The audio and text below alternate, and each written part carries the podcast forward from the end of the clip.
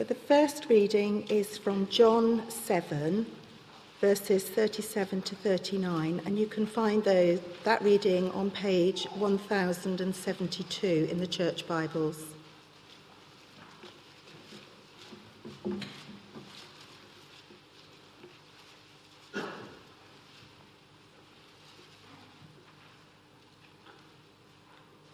John 7 37 to 39. On the last and greatest day of the feast, Jesus stood and said in a loud voice, If anyone is thirsty, let him come to me and drink. Whoever believes in me, as the scripture has said, streams of living water will flow within him. By this he meant the Spirit, whom those who believed in him were later to receive. Up to that time, the Spirit had not been given, since Jesus had not yet been glorified.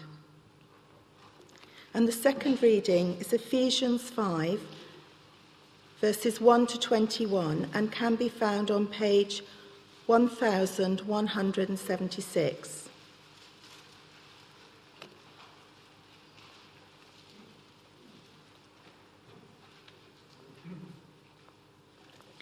Ephesians 5 1 to 21. Be imitators of God, therefore, as dearly loved children, and live a life of love, just as Christ loved us and gave himself up for us as a fragrant offering and sacrifice to God. But among you there must not be even a hint of sexual immoral- immorality, or of any kind of impurity or of greed, because these are improper for God's holy people. Nor should there be obscenity, foolish talk, or coarse joking, which are out of place, but rather thanksgiving. For of this you can be sure no immoral, impure, or greedy person, such a man is an idolater has any inheritance in the kingdom of Christ and of God. Let no one deceive you with empty words, for because of such things God's wrath comes on those who are disobedient. Therefore, do not be partners with them. For you, want, for you were once darkness, but now you are light in the Lord. Live as children of light. For the fruit of the light consists of all goodness, righteousness, and truth and find out what pleases the Lord. Have nothing to do with the fruitless deeds of darkness, but rather expose them. For it is shameful even to mention what the disobedient do in secret. But everything exposed by the light becomes visible, for it is the light that makes everything visible. This is why it is said, Wake up, O sleeper, rise from the dead and Christ will shine on you. Be very careful then how you live, not as unwise, but as wise, making the most of every opportunity, because the days are evil.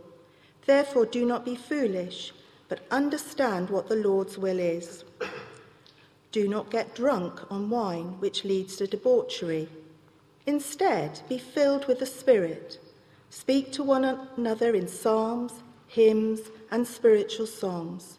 Sing and make music in your heart to the Lord, always giving thanks to God for everything. In the name of our Lord Jesus Christ, submit to one another out of reverence for Christ. This is the word of the Lord. Well, in our little series, uh, post Pentecost on the Holy Spirit, we've come to the fullness of the Holy Spirit, which is a term used in Ephesians 5 that we'll come to in the second part of uh, the talk this morning. But first of all, just an introduction in becoming a Christian. When someone becomes a Christian, they are united to the Lord Jesus Christ.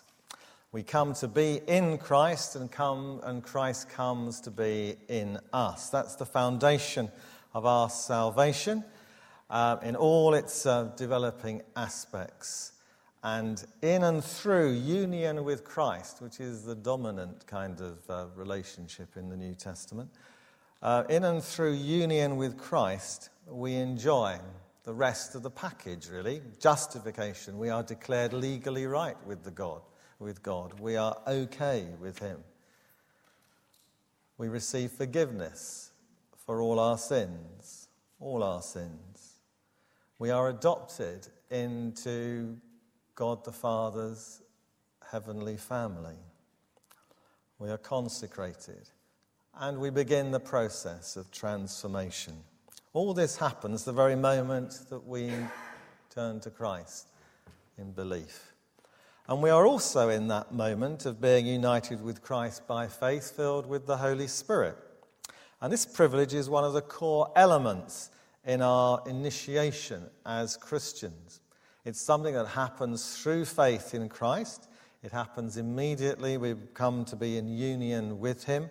And it's as much a part of the meaning of being a Christian as justification, adoption, sanctification. But in this whole area, it's really important to get a proper understanding of the different terms which are used. Now, there have been um, efforts, particularly in the last hundred years or so, to try and distinguish between being filled with the Spirit on the one hand and being baptized in the Spirit on the other. Uh, to add to the confusion, some Christians also say that to have or to receive the Spirit is one thing, but to be filled with the Spirit is something quite different. And still others draw a similar wedge between being sealed with the Spirit and being filled with the Spirit. So you see, we have quite a number of terms floating around in uh, Acts and in the rest of the New Testament to be filled, to be baptized, to have, to receive, to be sealed. Now, can we draw a distinction between them? And can we use them as labels for distinct experiences? Well, I think we'll see that it's impossible to draw any clear distinction between these terms and that in fact they describe more or less indiscriminately the same experience. Let me explain. To be baptized with the Spirit is, to be, is the same as to be filled with the Spirit, is the same as to receive the Spirit, is the same as to have the Spirit, and is the same as to be sealed with the Spirit. The main reason for saying that is that virtually all those terms are used to describe what happened on the day of Pentecost. So, in Acts 1 5, we have the risen Lord Jesus foretelling the events of the day of Pentecost, which he describes as being baptized with the Spirit. He says, In a few days you will be baptized with the Holy Spirit. And that promise is a clear allusion to Pentecost. And yet, in the account of Pentecost itself in Acts 2, the phrase baptized with the Spirit is not used at all.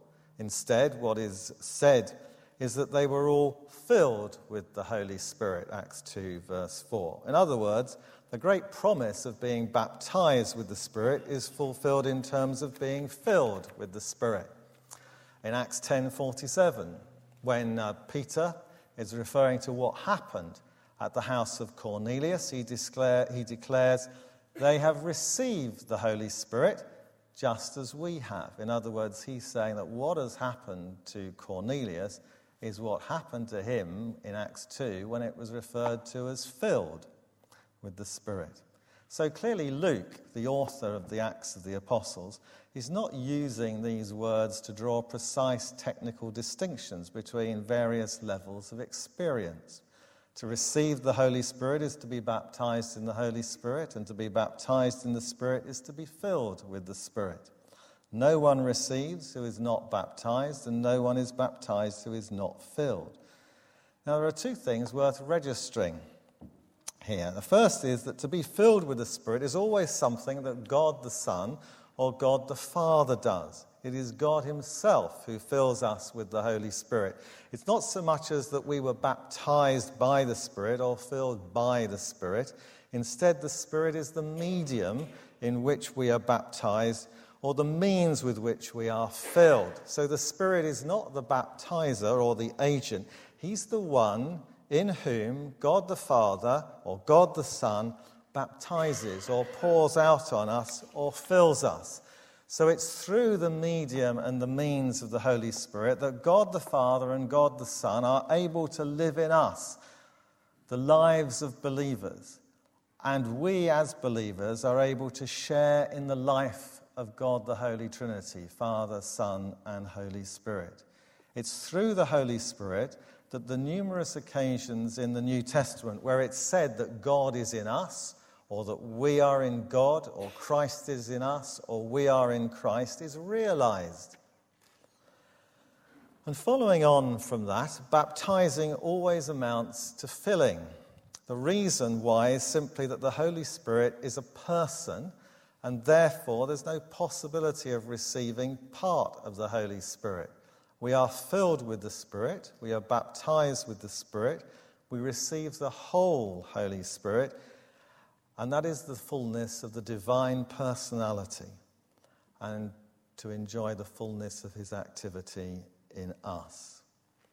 And this is something that is enjoyed by all Christians. Acts 2 4. They, that were the disciples, the 120 in the upper room, were all filled with the Holy Spirit. They were all there. They constituted the church at that point in time. They did nothing. The Holy Spirit came on all of them. And it was to be the model for the New Testament age. We read in Acts 2:17, in these last days, this is the way it is going to be.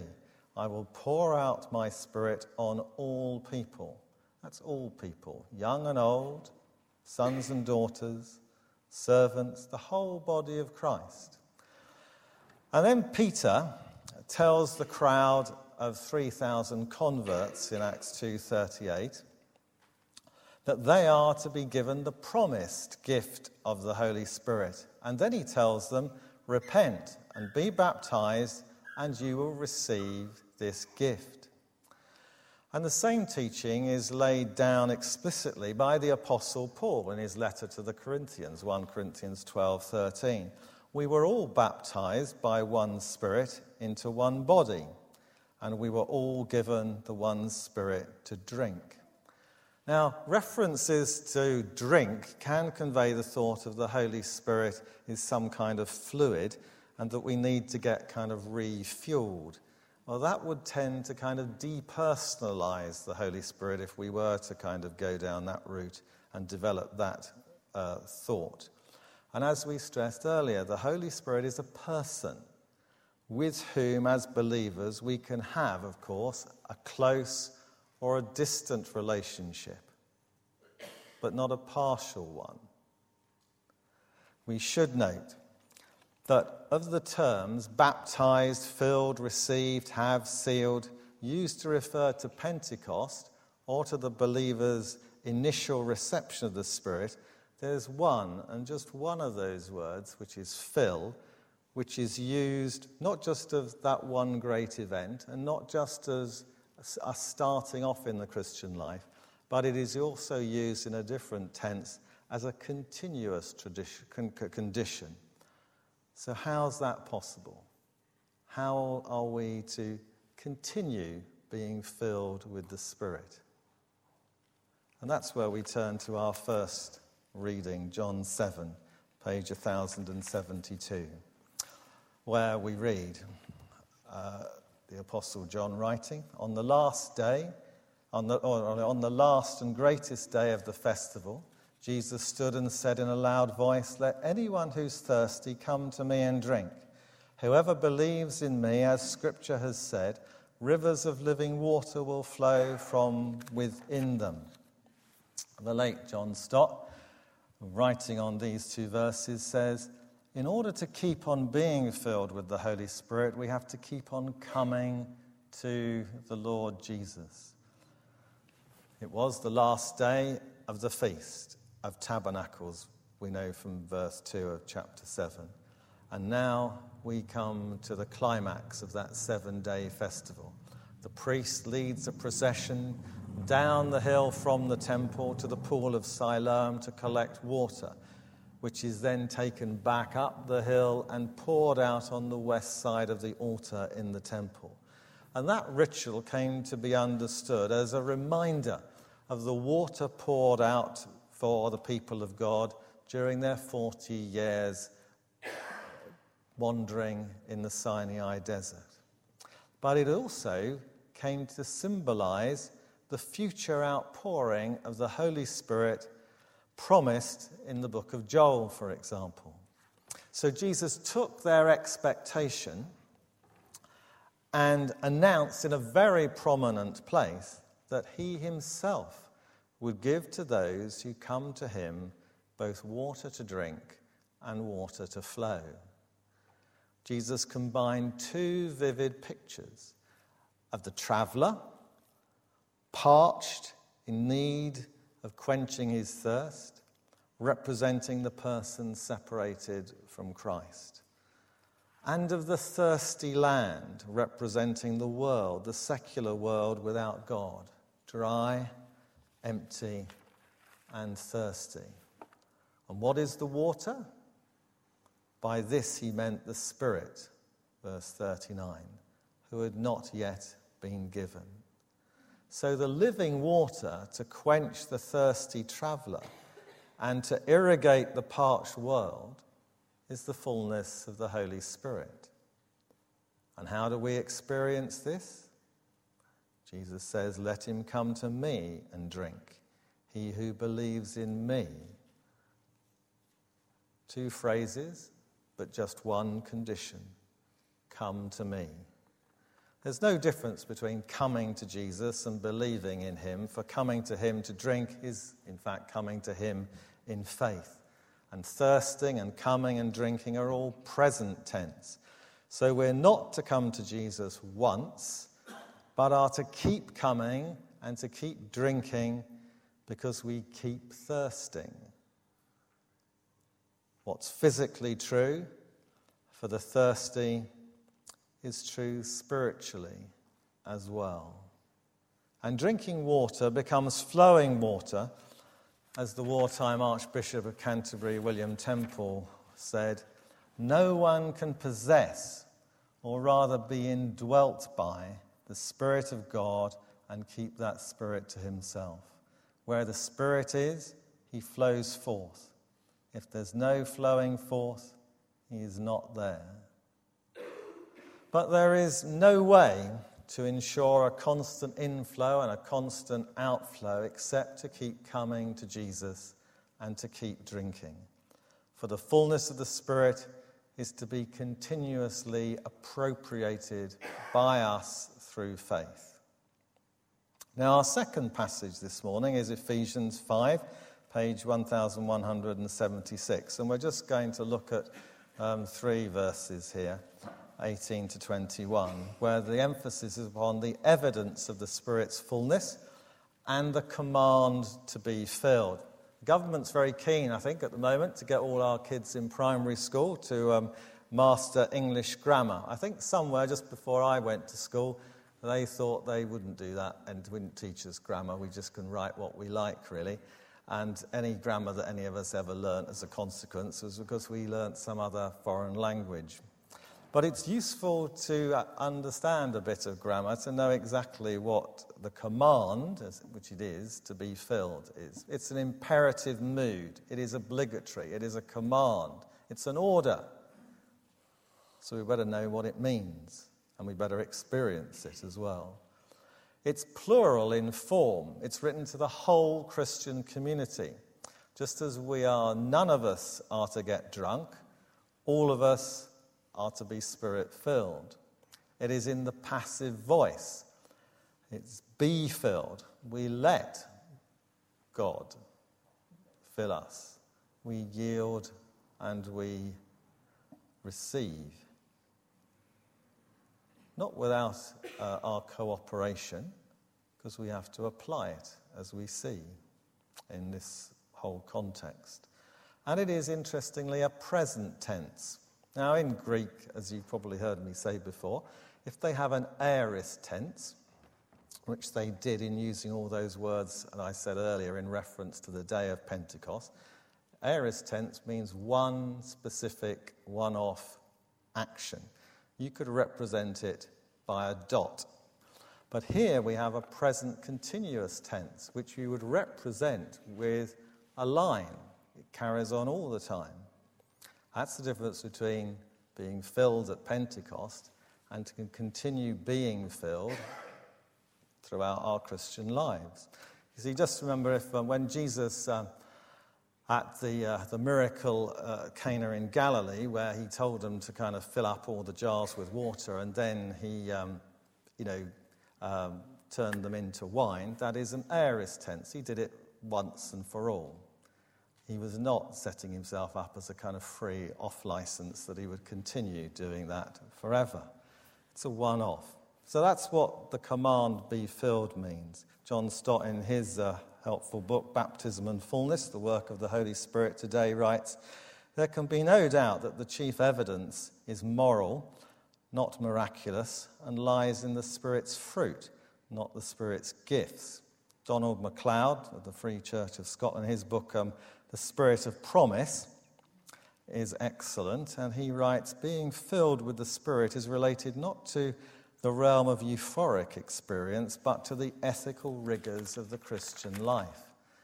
Now, let's have a look at the context in Ephesians 4 and 5 to see how they come to make such comments. Because Ephesians 4 1, we have Paul urging us to walk worthy of the vocation with which we were called. In other words, you know, we claim to be Christians, we must look like Christ and we must continue to. We're walking along, we're not just, uh, it's not static.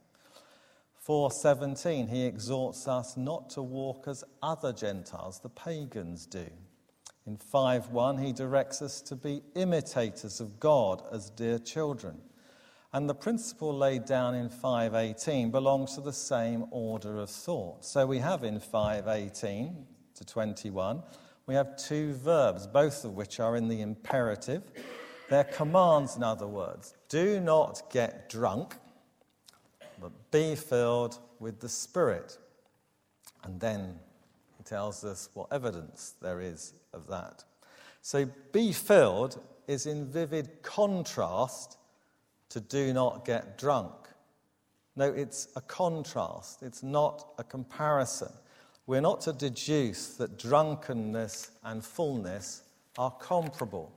Where the fullness of the Spirit is, some kind, where, you know, where people think that the fullness of the Spirit is some kind of spiritual inebriation, which the Apostle Paul then sets over against each other.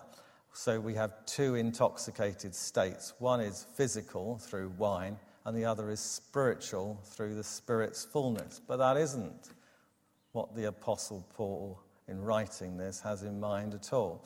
Although it's true, you could say that the drunken man is under the influence of alcohol, and similarly, you could say the spirit filled believer may be described as under the control of the Holy Spirit. And it is true that on the day of Pentecost, when the believers spoke in the known languages, well, there are 15 different countries mentioned, so maybe there are 15 different languages from those who've come to Jerusalem that day, that some people thought that they were drunk. But, note, it's only a minority who thought they were drunk, and they did that because they were Jerusalem Jews and they didn't understand the languages that were being spoken. Because to them they were foreign languages, they could not understand them at all. But the majority were astonished at what they heard. Because what they heard was intelligent, coherent speak in their own languages from people who hadn't learnt it. So it would be a great mistake to suppose that those spirit filled believers on the day of Pentecost were in a kind of drunken stupor, that such a state is intended to be a pattern for all future experiences of the Spirit's fullness. In fact, the opposite is the case. You see, being drunk results in a loss of control. Fullness of the Spirit, though, involves no loss of control. One fruit of the Spirit, listed in Galatians 5, is in fact self control. Under Christ, we are able to get a grip of ourselves. Outside of Christ, we risk losing it. There are clearly two strong influences at work in here. There is alcohol in the bloodstream, and there's the Holy Spirit in the heart.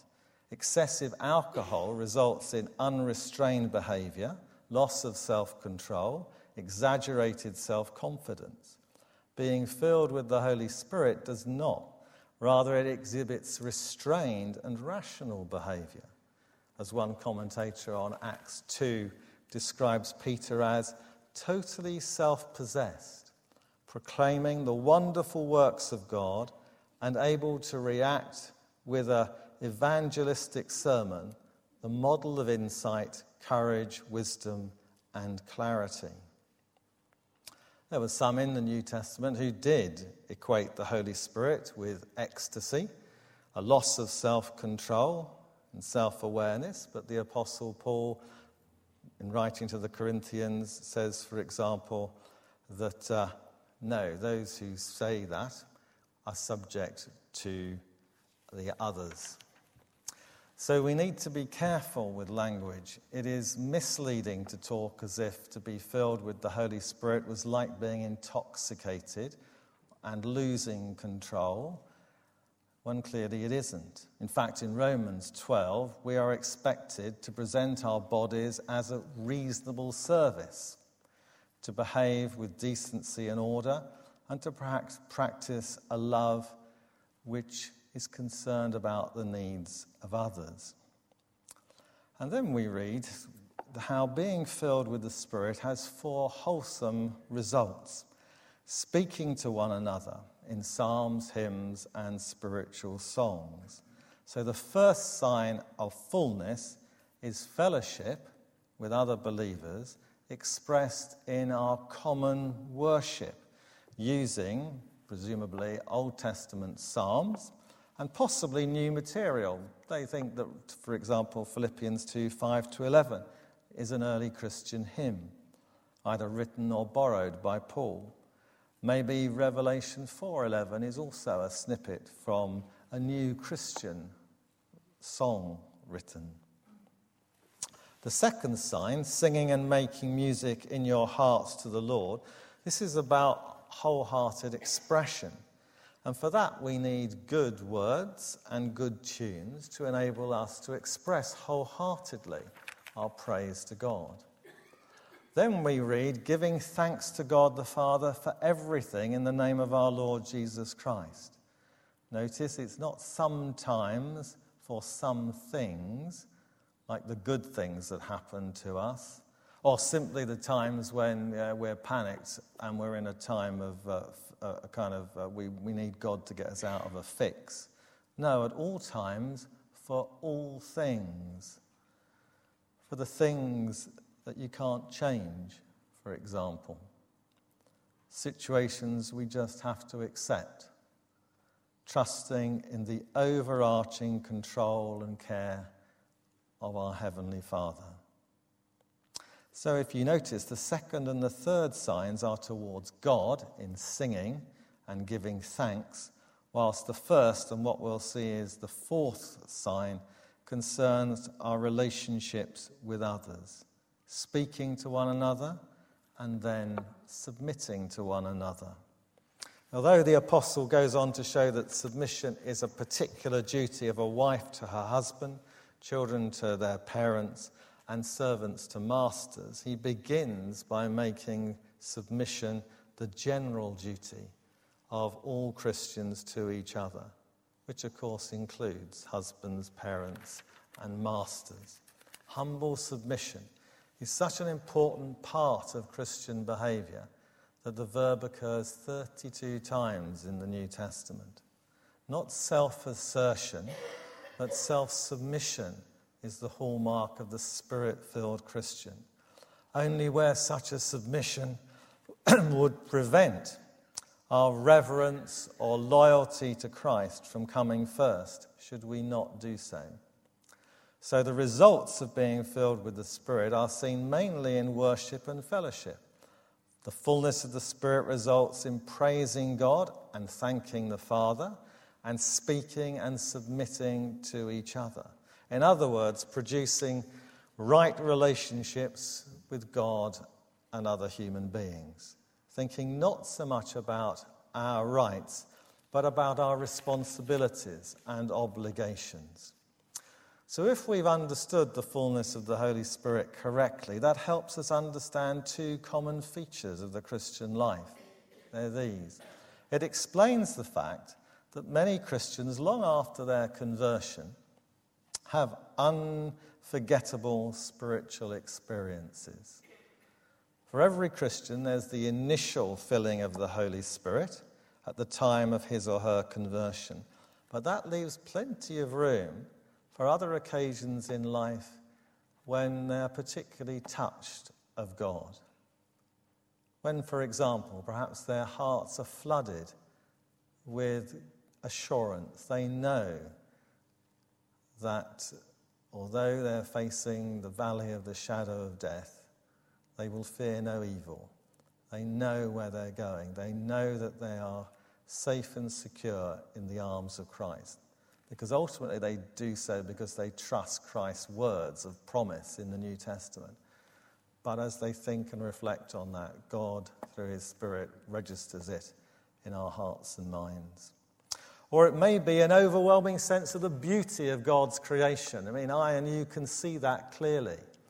You know, different parts of the world we may have been to, or even just different parts of our country, or even looking kind of closely at plants or snowflakes. Well, I once, although it's beyond my experience and understanding, I, I once listened to a friend who is a very competent mathematician who was moved to tears, well, not tears, his eyes watered, when he was explaining the math, well, it was a waste of time explaining the mathematics of the whole universe to me, but he clearly understood it and it was most moving. Or maybe it is um, the spiritual strength to, to cope or rise to challenges in one's own circumstances or those of one's loved ones, to know that God is with us through the tough times, through the depths. We read of the, the Holy Spirit uh, being, uh, of a person being filled with the Holy Spirit in the New Testament in times of uh, crisis that they face. So, for example, when Peter in Acts 4, you know, he'd been filled with the Spirit in Acts 2, but he was, it was said that Peter, filled with the Holy Spirit, he was able to cope with the situation of being hauled up in front of the Sanhedrin. He was an ordinary fisherman, and he's up before Parliament, if you like. And he was given the resources by God to kind of cope with that situation. Or responsibilities that people are faced with. Or in the case of Stephen, he was somebody who was described as a man full of the Holy Spirit, as if it was a sort of continuous description of somebody who had such uh, worthy Christian characteristics. So while it may help and explain why Christians do have unforgettable spiritual experiences punctuated throughout their Christian life, from what we've learned here, it also sadly explains something else, and that is the low level of spiritual attainment in many Christians' lives. Some Christians simply don't grow. They remain spiritual babes, immature, ignorant, and worldly. Others make initial progress and then stagnate. Their early progress is never realized. Well, God's directive is this go on being filled with the Holy Spirit. And this means, as I close, at least three things. The first is to avoid grieving the Holy Spirit. MacLeod has a very astute observation. It's worth listening to very carefully. Whatever we pretend to the contrary, there is usually little mystery about the ebb and flow of our spiritual lives. The lack of dynamism and the lack of love are easily explained. We can go back and find that, that somewhere we have violated God's commandments. We have gone off God's road and grieved His Spirit. We should not grieve the Holy Spirit. We should follow God's commandments. That will ensure we stay close to Him because our character will match His character. And secondly, being filled with the Spirit means abiding in Christ. As we've seen in John 7, we must continually come to Christ to drink. And thirdly, it means keep in step with the Spirit. Galatians 5:25. The word used in the original is the word used for formation dancing. I know as much about formation dancing as I do about advanced mathematics, but I can at least observe that you need to stay in formation for that kind of dancing to work. Otherwise, it's chaos. Similarly, being a Christian means that we stay in formation. We keep in step with the Spirit of God. Let's pray.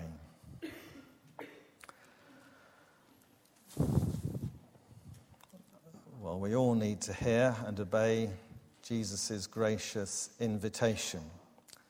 If anyone thirst, let him come to me and drink.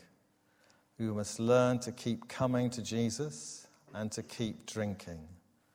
Only so, in the wise and balanced language of the old Book of Common Prayer, shall we, quote, daily increase in the Holy Spirit more and more until we come unto God's everlasting kingdom. Amen.